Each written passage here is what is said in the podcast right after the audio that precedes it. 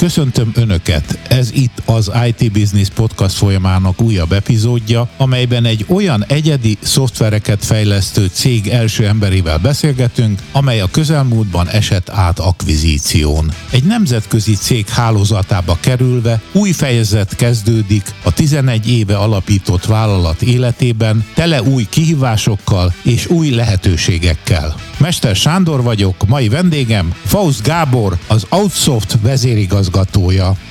Gábor, köszönöm, hogy elfogadtad a meghívásunkat. Én köszönöm szépen a meghívást. Ahogy így a felvezetőben jeleztem, az Outsoft átesett egy akvizíción. Sokáig kerestem azt a nyelvi fordulatot, ami leírja, hogy azért nem egyszerű ez a dolog, mondjuk nem baleseten, de akvizíción, és az akvizíciónak a jóságát majd később kibontjuk. Szeptember 1-én közölte a Zenitech, az a szoftvercég, amelyik megvásárolta az Outsoftot, hogy befejezte a felvásárlást, ugye jól fordítom? Igen, gyakorlatilag azt jelenti a sajtóközlemény, hogy befejeződött, megtörtént a tranzakció lezárása. Igen, igen, de hát sekély üzleti ismerettel is kimondható az, hogy kifelé, a külvilág felé befejeződött egy akvizíció, az még nem jelenti azt, hogy belül is befejeződött a folyamat, azaz az a folyamat, amikor a két fél, a felvásárló és a felvásárolt cég folyamatait mindenét tekintve összecsiszolódik. Igazából annyira hasonlítható Sándor az egész, mint amikor megvásárolunk egy új ingatlan. Tehát ugye a szeptember 1 az az volt, amikor az új tulajdonos birtokon belülre került, megkapta a kulcsokat gyakorlatilag, és belépett a használt ingatlanba, nevezzük így ebben az esetben, és akkor kezdetét vette nálunk egy 90 napos periódus, amiben kitűztünk elég konkrét célokat, hogy hova akarunk eljutni az integráció területén belül.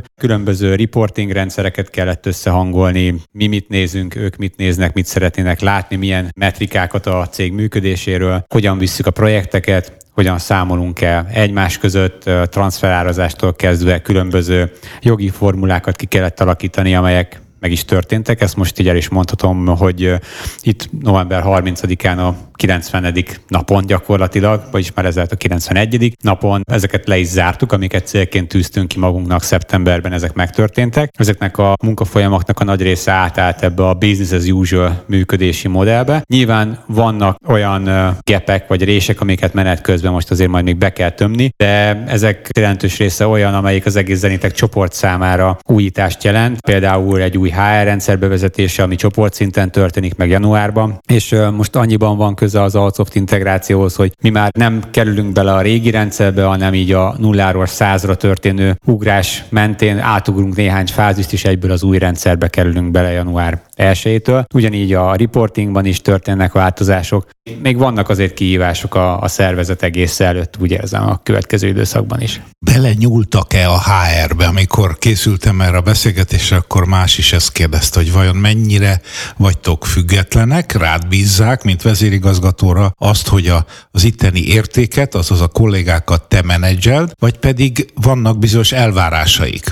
Az itteni kollégák menedzsmentje az teljes mértékben itt maradt helyi szinten. Az most uh, nyilván megtörténik, hogy a kollégák egy része, és most már büszkén mondhatom el, hogy közel egy harmada már nemzetközi projekten dolgozik a Zenitek családon belül, litván, illetve román, illetve angol kollégákkal, de attól függetlenül a menedzsmentjük továbbra is helyben van. Helyben van a vezetőjük, és azok az értékek, szakmai értékek, amik uh, meghatározták a céget, azok továbbra is jelen vannak a, a vállalatban, sőt a Zenitek inkább abba az irányba mozog, hogy ezek az értékek egy, egy közös Zenit zenétekes értékrend részét képezzék majd, és nem feltétlen az az elsődleges cél, hogy akkor most mindenképpen ráerőltessék a, az ő értékrendjeiket a magyar operációra, ezt találóan fogalmazta meg, hogyha már HR-ről beszélünk, a kinti HR vezető, hogy képzeljünk el két elemet, mondjuk egy kör alakú lyukat, mint a gyerekeknél van, és egy négyzetet, és a kettő nem passzol össze.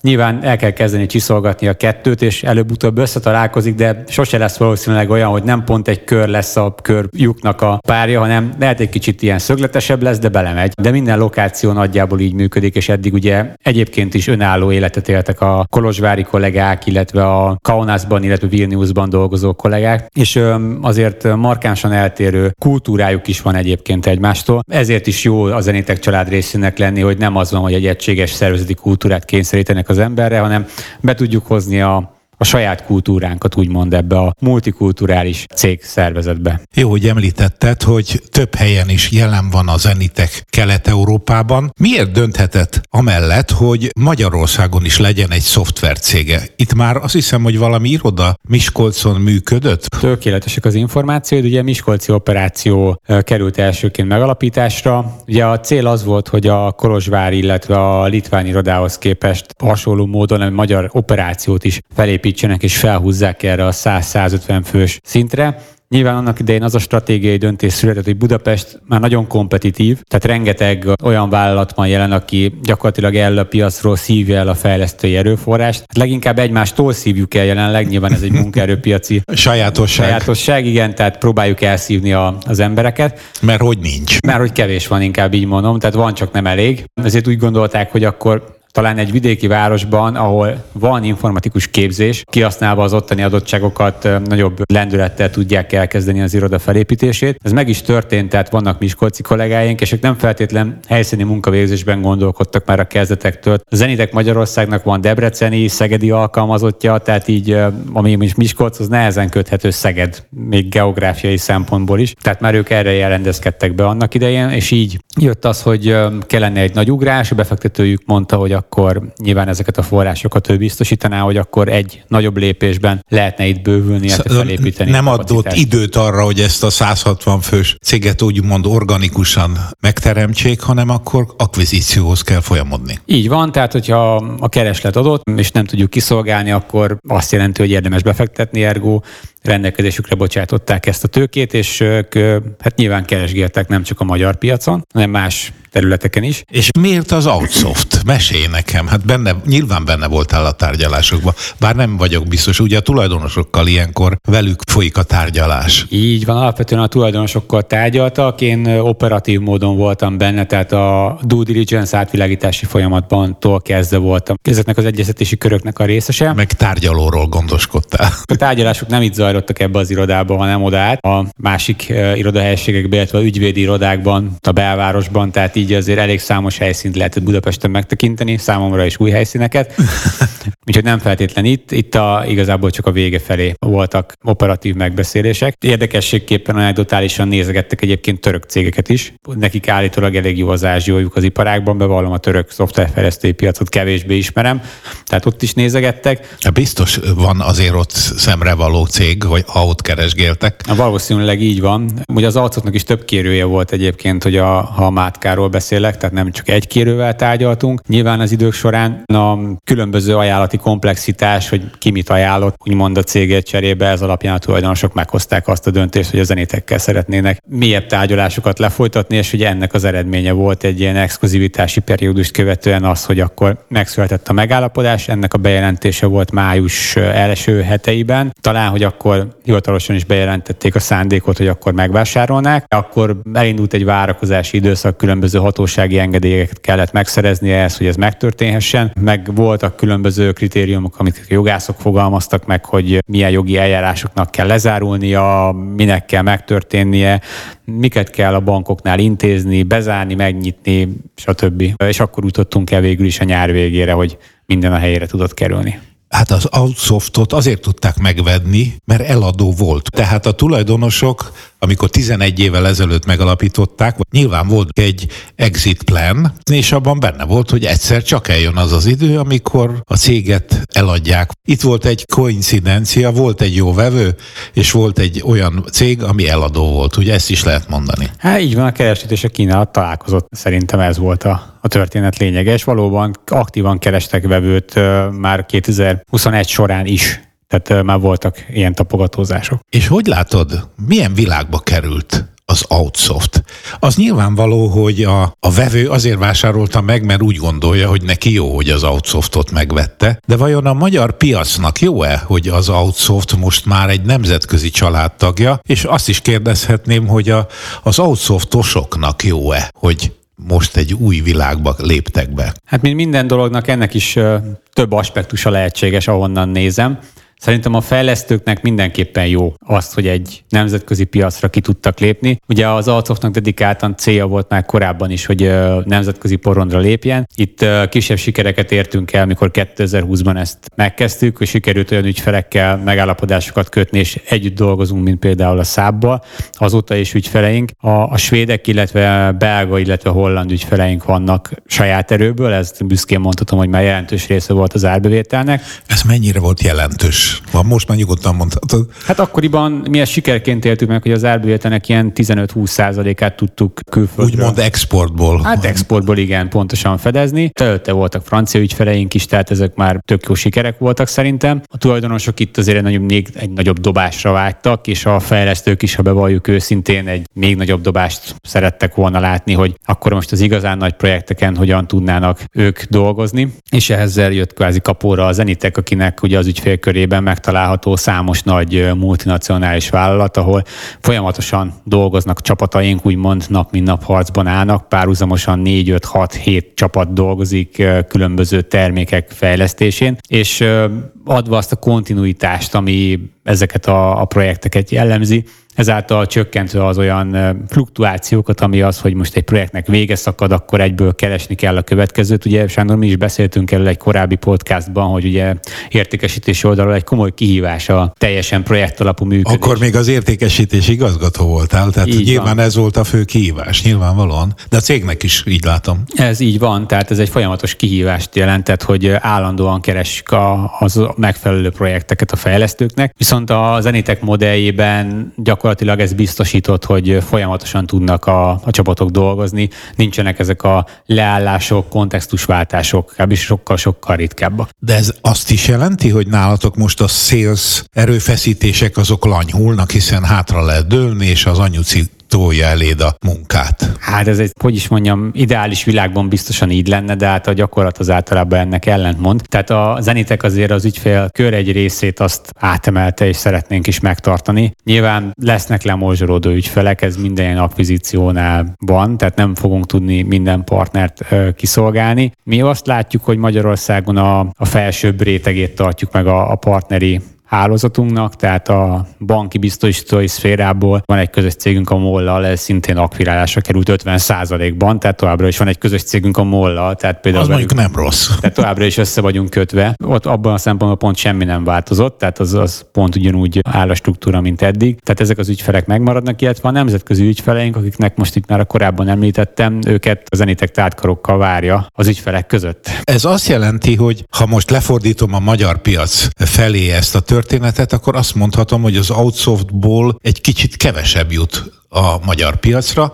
hiszen megnő az exportra vagy külföldre irányuló munkáknak az aránya. Ez igaz, ez valószínűleg így is van, de fejlesztői szempontból továbbra is azt gondolom, hogy ez teszi lehetővé számunkra, hogy versenyezzünk az itthon is hát gyakorlatilag nemzetközi váló fejlesztői bérekkel, tehát ezeket az erőforrásokat elő kell teremteni valahonnan, hogy ezeket tudjuk finanszírozni. Mi igyekszünk ezeknek maximálisan megfelelni, és folyamatosan nyomon követjük az itthoni trendeket és tendenciákat, tendenciákat, és igyekszünk ehhez méltán versenyképes csomagokat kínálni. Nyilván itt már az idei évben is történtek változások, a jövő évben további erős korrekciókat tervezünk. Ebben az irányban is fő célunk, hogy megtartsuk nyilván a, a senior, illetve medior, junior fejlesztői gárdánkat, akik már most is a cégben vannak, és nyújtsunk számukra egy előre látható karrierutat, hogy milyen idő alatt hova tudnak eljutni a szervezeten belül a korrekciókat mind a két irányban értelmezni szeretném. Egyrészt nyilván a munkatársaknak a bérezését, az elismerését, másrészt pedig a piac felé, mert én azt gondolom, hogy ha nő az export aránya a cégen belül, akkor arra ösztönöz téged, mint ahogy mondtad is, hogy csak a nagyobb munkákat, a nagyobb cégeknek szóló munkákat vállaljátok el a magyar piacon, ami azt jelenti, hogy a két ár, a nyugatra való dolgozás és az itthonra való dolgozás közötti árkülönbség csökken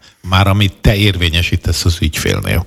Vagy nem? Én azt gondolom egyébként, hogy az egész informatikai piac Magyarországon elindult egy konvergencia útján. Most a cégek, az ügyfelek mennyire fogadják ezt el, ez most jelenleg egy másik kérdés, Nyilván a jelenlegi inflációs helyzet az mondjuk abban a szempontból segít, hogy a ilyen kétszemjegyű áremelések azok egyszerűbb érveléssel lesznek keresztül tolhatók a jövő év elején. Igen, de ezek forintba számíthatók, tehát nagyon óvatosnak kell lenni, mert lehet, hogy ez euróban nem akkora. Hát ilyen eurózónában is van egy közel 7-8 százalékos infláció, attól függ, melyik országot nézem. Tehát azokkal is számolni kell, tehát mindenképpen azt gondolom, hogy komoly áremelések történnek majd a magyar informatikai piacon is a, a jövő év elején, és nem lesznek ritkák a 20-30 százalékok sem az ügyfeleknél, amik meg fognak próbálni a szállítók érvényesíteni. Ellenkező esetben pedig az fog történni, hogy a magyar informatikusok még inkább a külföldi irányba fognak orientálódni, mind a cégek, mint a, akik egyénileg dolgoznak, azok szintén, tehát ilyen projekt alapon szintén külföld felé orientálódnak, mert a bérek azok egy az egybe konvergálódnak a Covid óta tudjuk, hogy az informatikus a hálószobájából is el tudja végezni a, a tevékenységét, és ebből a szempontból, hogyha még kontinensen belül is maradunk, az időeltolódás egy nem létező probléma, mert legfeljebb egy óra, tehát Magyarország szempontjából, tehát legrosszabb esetben, hogyha az angolokkal dolgozunk, akkor plusz egyben vagyunk, hogyha keletebbre megyünk, akkor meg mínusz egybe, tehát mit tudom, görögökkel, de semmiképpen sem fenntartható az, hogy mi legyünk a legolcsóbbak, úgymond a kontinensen, tehát nem mi leszünk Európa Indiája. Nem is vagyunk annyian. Még európai mértékkel De egyébként sem gondolom, hogy árral kellene nekünk versenyezni. Engedd meg, hogy egy személyes kérdést tegyek föl. Most már beszéltünk arról, hogy az outsoft kapcsolatos változások hogyan érinthetik a magyar piacot, az outsoft fejlesztőit, és vajon te hogyan élted meg ezt? Úgy tudom, hogy ideiglenesen vagy interim vezérigazgatónak neveztek ki téged a tulajdonosok az akvizíció előtt már. Ez így van. És utána maradtál, és akkor a tulajdonos azt mondta, hogy jó, ez a fiú, akkor maradjon is. Így történt? Igen, kívülről így történt. Nyilván... Egyszerűnek tűnik. Hát ez ilyen egyszerű egyébként. A gyakorlatban nyilván az ember igyekszik bizonyítani azt, hogy alkalmas a feladatra, és úgy gondolom, hogy a csapatom lehetővé tette azt, hogy megkapjuk azt a felhatalmazást, hogy folytassuk, ami szerintem nagyon jó eredmény. Azt, hogy kvázi a meglévő menedzsment szinte egészét meg tudtuk tartani, az szintén egy nagyon jó pont, és ad egy kontinuitást a cégnek, tehát nem az történik, hogy akkor egy teljes vezetőváltással, vagy egy teljes menedzsmentváltással elbizonytalanítjuk a szervezetnek az egészét, hogy akkor most nem is igazán tudom, melyen cégnél dolgozom meg, hogy hát mindenki elment. Az egy, az egyfajta bizonytalanságot szerintem az emberben. Én bízom benne, hogy az új tulajdonosok is visszaigazolva érzik a döntésüket velünk kapcsolatban, és az egész csapatnak továbbra is töretlen bizalmat szavaznak egyőre úgy tűnik, hogy ez így van. Az IDC Magyarország éléről, ahol első ember voltál a magyarországi szervezetben, váltottál, és akkor nem egy első ember pozíciót vállaltál, és nagyon díjaztam azt, hogy az elemzőből átálltál egy olyan világba, ahol minden nap lőnek. Az elemzők azok finoman megvárják, amíg megtörténnek a dolgok, és okosságokat mondanak, te pedig odaálltál, akiket elemezni szoktak. Ez így van, tehát azért akkor abban is voltak kívások, ugye az utóbbi években akkor annál a cégnél, tehát az IDC-nél is inkább értékesítői pozícióban, úgymond azért a lövészárokban töltöttem az időmnek egy jelentős részét. Azért ott is lőnek, mindegyik iparágban, és onnan akkor vállaltam el azt a felkérést, hogy akkor ezt a tanácsadói üzletágot meg kellene csinálni a, a memoknál is. Én úgy gondolom, hogy a feladatot azt annak idején elvégeztem, tehát nagyjából az akkor fel is állt, amire megkaptam a megkeresést, hogy itt kellene az értékesítést felépíteni. Szintén egy ilyen kezdeti állapotból, holott már itt azért voltak marketing és egyébnek a magvai el voltak vetve, tehát nem teljesen nulláról indultunk, és akkor szintén sikerült egy olyan csapatot verbuválni ide, és akikkel fel tudtunk úgy gondolom építeni egy modern marketing inbound vezérelt értékesítési struktúrát, tudtunk külföldre menni, Magyarországon ki tudtuk szolgálni az ügyfeleket maximálisan, és sikerült azt gondolom, hogy a top magyarországi cégek, most akármilyen listát nézek, figyelő, stb. top 100 cégek közül top 10 cégeknél konstans megvetni a lábunkat, és továbbra is ezeknél bent vagyunk, és dolgozunk együtt non-stop. Szerintem ezek azért szép eredmények így retrospektívben az úgymond az elmúlt három évből. Hogy mi most a nagy kihívás neked személy szerint? Hát nyilván, hogy kívülről nagyon minden nagyszerű és gyönyörű, és boldogság van, és nemzetköziség meg egyebek, de biztos, hogy nem egyszerű. Az egésznek megvannak a maga kihívásai. Ugye a, a megtartás az, az egész IT szektorban az egy nagy kihívás, ezt már említettem is az korábban is, hogy hát kvázi az IT cégek kvázi egymás elő szívjuk el a munkaerőt. Van egy ilyen közös hívásunk a litván kollégával, egyébként ugye elmondva, hogy Vilniusban pont ugyanez a helyzet. Északon is a helyzet változatlan, tehát hogy így egymástól szívják el a cégek a munkaerőt. Ugye Litvánia egy elég nagy ilyen IT startup központ, főleg Vilnius. Megfelelő embereket szerezni, meg felskálázódni, szintén egy, egy fontos szerepkör számunkra, hogy ezt a céget ezt tovább kellene elméletileg növelni, nem elméletileg, gyakorlatilag is ez a mandátum, hogy felfelé kell menni. Tehát első körben akkor most stabilizáljuk a működést az új szerkezeten belül, találja meg mindenki a helyét, meg a számítását, álljanak be a projektjeink, és akkor onnan induljunk előre felé, és kezdjünk el folyamatosan felvenni, illetve hát mondjuk a csúnya szóval kitermelni fiatal tehetségeket. Ugye az arcoknak nagyon historikus és nagyon szoros kapcsolatai vannak az egyetemmel, a Budapesti Műszaki Egyetemmel. Ezeket szeretnénk fenntartani, kollégáink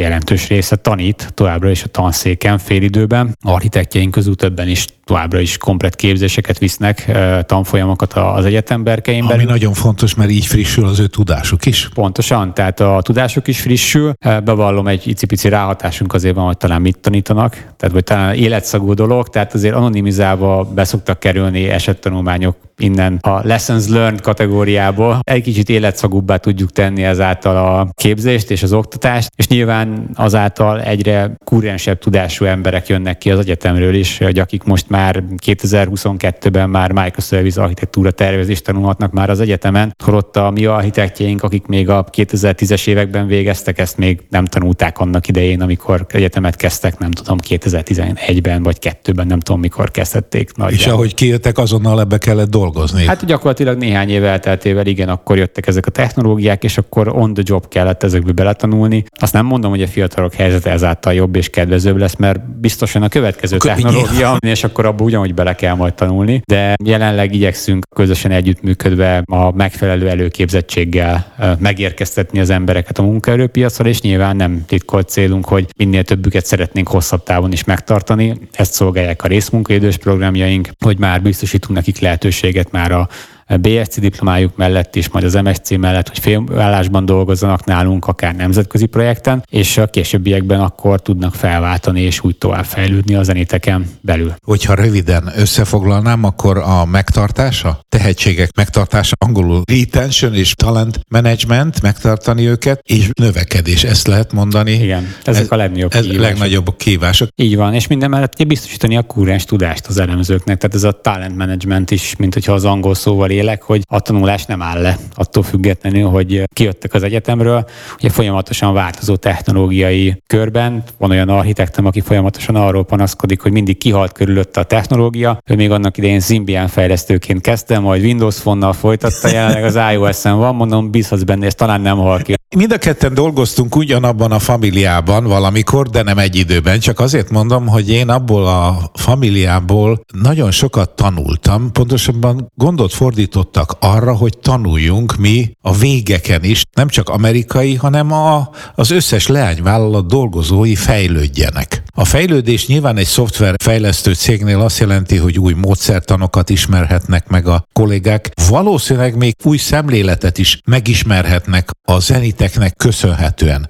Van ilyen fajta igyekvés, vagy ilyen cél? Mindenképpen van. A Global HR kiemelt célként kezeli ezt a Learning and Development, ennek ezt így hívják nálunk. LND. LND-nek, így van pontosan. Talán a kevésbé ismeri a rövidítéseket, azért is fejtem ki. Van erre dedikált ember, és ezekre tervek szövődnek jelenleg, hogy 2023-ban akkor milyen képzésekkel kívánjuk a kollégákat úgynevezett upskilling-el továbbvinni. Nyilván a zeniteknek megvan a technológiai stackje, amiben ő erős. Itt egy elég erős konvergenciát fedeztünk fel, nyilván ez is volt az okkal, miért megvásárolták az Alsoftot, hogy eléggé hasonló a technológiai stackje a, zenéteknek. Nyilván láttak még további lehetőséget, hogy nekik például mobilosuk egyáltalán nem volt, egy darab se. Ezáltal szereztek egy nagyon erős mobil kompetenciát, ami nekik most nagyon jöjjön az induló projektjeiknél, mert ott azért van elég sok natív mobil fejlesztés. Így azt egy az egyben itt tudjuk például tartani, de ez fontos, hogy megfelelő képzettségű embereink legyenek. Tehát a cross-platform nyelvek ismerete a Microsoft, most már Maui-nak hívják, előtte Xamarin volt,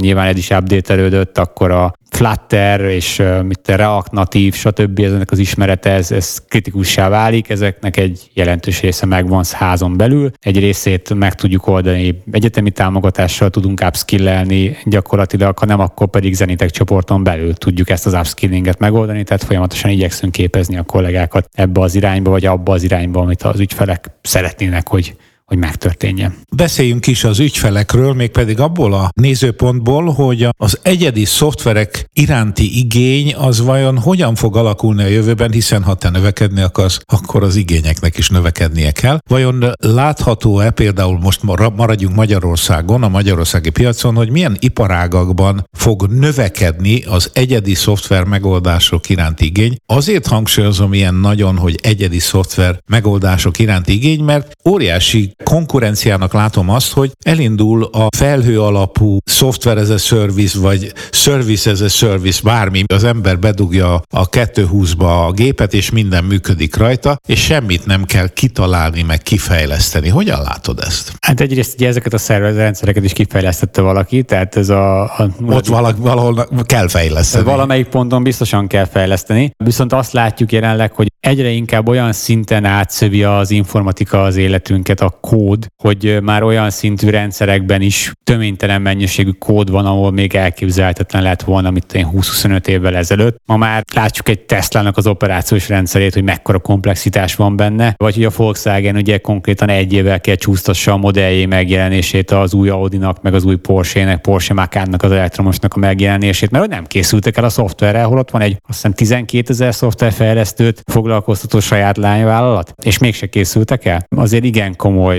igények vannak, és nagyon komoly dolgokat kell lefedni, és vannak olyan use case amiket még igazándiból csak koncepció szinten csináltak meg. Most, ha csak az automotív világban maradok, akkor a, például a teljes önvezetés. Tehát ez most egy jó hangzó ígéret Elon Musk szájából, hogy akkor a héten az USA-ba update minden Teslát önvezetésre. Nyilván a gyakorlatban ez, ez nem igaz, tehát ez, ez nem fog megtörténni, nem lesznek kormány nélküli Teslák a jövő héten az USA-ban. Még azért hosszú az út, és egy pár milliárd sornyi kódot még meg kell ehhez írni, hogy ez majd jól működjön. De gondolok itt a banki rendszerekre is, ahol komoly rendszerfejlesztések zajlanak számos magyarországi nagybanknál, hát a top 3-nál egészen biztosan, tehát ahol rálátunk. Évekre adnak munkát, és amire ezek befejeződnek, nagyjából azt beszéltük az ottaniakkal, hogy kb. kezdhetik előről. Ez egy ilyen biznisz gyakorlatilag, hogyha nem akarnak nagyon legacy alkalmazásokat üzemeltetni, most is még olyanok üzemelnek, amik a 2000-es évek elején írottak, amikhez már egyre nehezebb fejlesztőt találni, aki egyáltalán még ért hozzá, és szeretné megpiszkálni, pláne, hogy akkor még sokkal kevesebb fejlesztő volt úgy általában. Igen, de azokat berakják a konténerekbe, és ott elketyegnek. Egy optimális világban csak már a hardware rendszerek sem feltétlenül ugyanazok, mert akkor még egy IBM mainframe-re rárakták 2000-ben a, a dolgot, most már nem nagyon szeretnék azon üzemel, már legszívesebben már, ha még van ilyen rendszer, vagy valami AXI alapú rendszer, akkor azt legszívesebben már lekapcsolnák szerintem, és valami internal private cloudba pakolnák át az egészet X86 alapú rendszerekre. Szóval üzemeltetési szempontból is ez egy komoly kihívások ezek. És hogyha mindent megnézek, ezeknek a karbantartás, a szapportálás, stb. Tehát azért mindig kijön valahogy a bizniszkész, hogy hát újra kéne írni.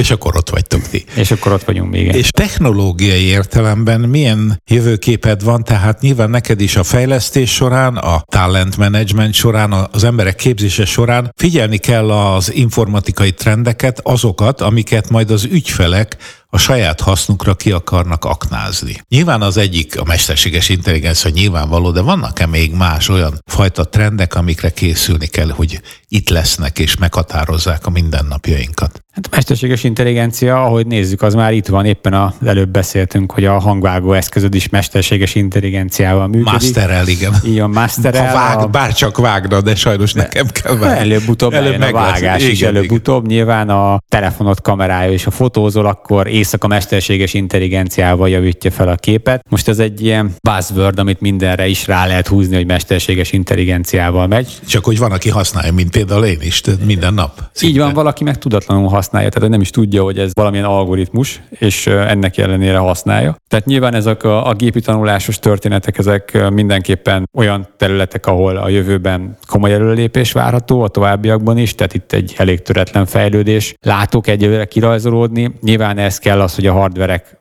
ahogy most is történik, egyre inkább tudják ezt támogatni, tehát mindenhol dedikált neurális feldolgozó egységek jelennek már meg, tehát nem, mit tudom én, egy GPU-n futtatjuk már ezeket a rendszereket, hanem már dedikált, eh, kvázi ilyen mesterséges intelligencia gyorsítók is kezdenek megérkezni. Egyéb technológiai szempontból pedig azt látom, ahol most látunk mi áttörést, legalábbis a mi üzleti modellünkben ez az ARVRS történetek, ugye ezeket mi előtte is mutogattuk a piacon, hogy tudunk ilyeneket csinálni. Ha mondjuk úgy, hogy a koncepciók szintjéig jutottunk általában az ügyfelekkel, nem nagyon sikerült beilleszteni a, a működési modellbe, meg azért valljuk be, ezek az eszközök meglehetősen drágák voltak, tehát nem a, hogy mondjam, a, a notebook árának szintjén mozogtak, és azért vonakodtak több milliós értékű eszközöket tömegével deployolni a, a cégek dolgozók kezébe, pláne, hogy nagy volt az esélye, hogy valami történik vele, akkor használhatatlanná válik. Ugye ezek eléggé van benne optika, szemüveg, stb. lencse, repet, törik, akkor ez kvázi javíthatatlan. Most azért vannak olyan bizniszkézek és use ahol tudunk dolgozni most már nemzetközi ügyfelekkel, hogy